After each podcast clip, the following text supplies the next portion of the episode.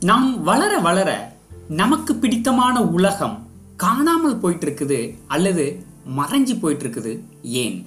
அனைவருக்கும் வணக்கம். நான் தியாகராஜன் நடராஜன். ஒரு குரல் ஒரு அழுத்தமான குரல் உங்க மனசுல தோன்றி இந்த எண்ணத்தை அல்லது இந்த செயலை செஞ்சே ஆகணும். அப்படி செய்யலை அப்படின்னா எந்த வேறு எந்த வேலையிலும் கவனமே இல்லாமல் உங்கள் உடம்புலையும் மனசையும் ஒரு மெல்லிய படபடப்பு என்னைக்காவது தோணி இருக்குதா அந்த செயல் ஒரு குழந்தைத்தனமான செயலாக இருந்தால் எப்படி இருக்கும்? அதுவும் ஒரு ஐம்பது வயதை நெருங்கியோ அல்லது ஐம்பது வயதை தாண்டிய பிறகோ ஒரு குழந்தைத்தனமான ஒரு செயல். உதாரணத்திற்கு ஒரு பென்சிலை சீவனும் இல்ல ஒரு பொம்மை கூட விளையாடணும். இந்த மாதிரியான ஒரு குறும்புத்தனமான குழந்தைத்தனமான எண்ணங்கள் உங்க வாழ்க்கையில எப்பவாவது பிரதிபலிச்சிருக்குதா?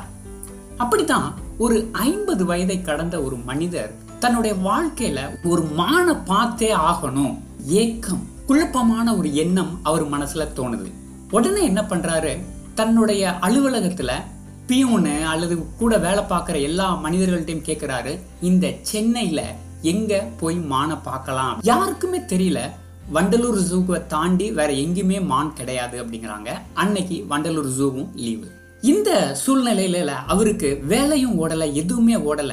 இப்படிய ஒரு நண்பருடைய உதவியில சென்னையில கவர்னர் மாளிகையில மான பார்க்கலாம் அப்படிங்கிற தகவலை பெறுகிறாரு. அந்த தகவல் கிடைச்ச உடனே அலுவலகத்துக்கு லீவு போட்டு கிளம்பி போறாரு. எப்படியாவது இன்னைக்கு மானை பார்க்கணும் அப்படின்னு சொல்லிட்டு. கிண்டி கவர்னர் மாளிகை போறதுக்காக பஸ்ல ஏறுறாரு. ஏறி முடிச்ச உடனே அங்க உள்ள மக்கள் எல்லாம் பாக்குறாரு இந்த மக்கள் பரபரப்பாக போயிட்டு இருக்காங்களே ஒருவேளை இவர்களும் வேடிக்கையான அல்லது ஒரு வினோதமான ஆசையை தான் இவங்களுக்கும் தோணிருக்குமோ? இவர்களும் இந்த மான்களை பார்க்க தான் போவாங்களா? இல்ல எனக்கு மட்டும் ஏன்? சென்னையில சொந்தமா வீடு வாங்கியாச்சு பேங்க் சேமிப்பு இருக்குது பிள்ளைங்களும் நல்லா படிக்கிறாங்க நமக்கும் சக்கரை நோய் ப்ரெஷர்லாம் வந்தாச்சு இனிமே என்ன வாழ்க்கையில? அப்படின்னு தோணும் பொழுது இந்த மாதிரியான வினோதமான ஆசைகள் தோணுமா?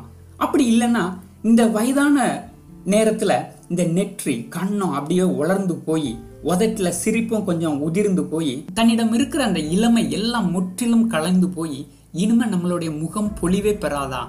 இளமை பருவத்தில் இருக்கிற இந்த முகம் திரும்பி வரவே வராதா? ஒரு சலிப்பான நேரங்களில் எப்படி இந்த சுண்ணாம்பு சட்டியில ஈரம் உலர்ந்து போயிருக்கும் பொழுது பொத்தல் பொத்தலாக வெடிப்பு தோணி உதிர்வு இருக்கும்ல அந்த மாதிரியான ஒரு வாழ்க்கையில மாட்டிக்கிட்ட ஒரு நபருடைய மனதுல இந்த வினோதமான ஆசை தோணிருது.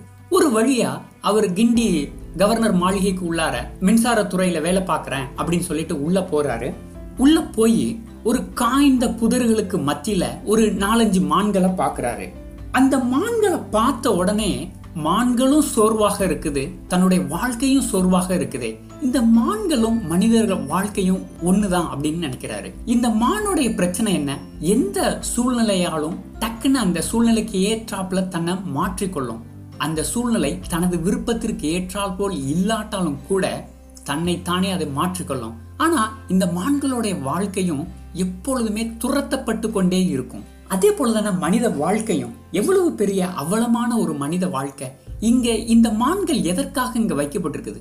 இந்த நகரத்திலேயே முன்னொரு காலத்துல காடு இருந்தது அப்படிங்கிறதுக்காக ஒரு பொருள் காட்சி மாதிரியாகவே இருக்கிறத இந்த மான்களையும் இந்த சுற்றுச்சூழலையும் பார்க்கும் பொழுது பெரிய சலிப்போட மான்களை பார்த்த அந்த கனவை கூட அவரால் மகிழ்ச்சியா நிறைவேற்ற முடியல.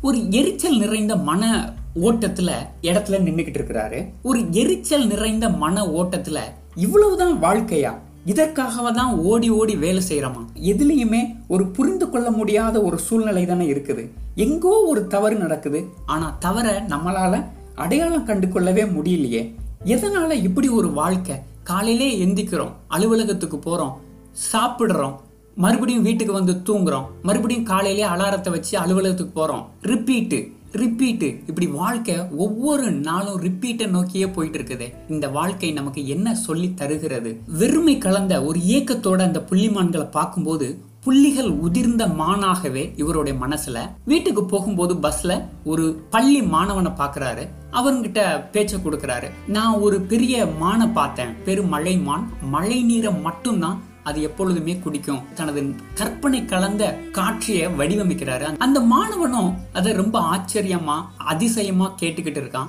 இவருக்கும் தன்னுடைய கதையை இன்னொருத்தர் கேட்கிறாரே மகிழ்ச்சியில அந்த மலை மானுக்கு உடம்பு முழுவதுமே நீல கலர்ல புள்ளிகள் இருக்கும். நீல புள்ளி மழை மான். அந்த மலை மானுக்கு இறக்கைகள்லாம் இருக்கும். அது பெரிய சிறகுகளோட அந்த வானத்துல பறக்கும் கதையை அந்த மாணவனிடம் பகிர்றாரு. கதை பொய்யாக இருந்தாலும் கூட நம்மளுடைய முதுமையில ஏற்படக்கூடிய ஒரு மனப்பக்குவம் கண்டிப்பாக வேணுமோ? மிச்சம் இருக்கிற வாழ்க்கைய எப்படி கடத்துவது? எதையுமே நாம ஒரு கற்பனையில நினைச்சா மட்டும்தான் அதுல ரொம்ப சுகம் அதிகம்.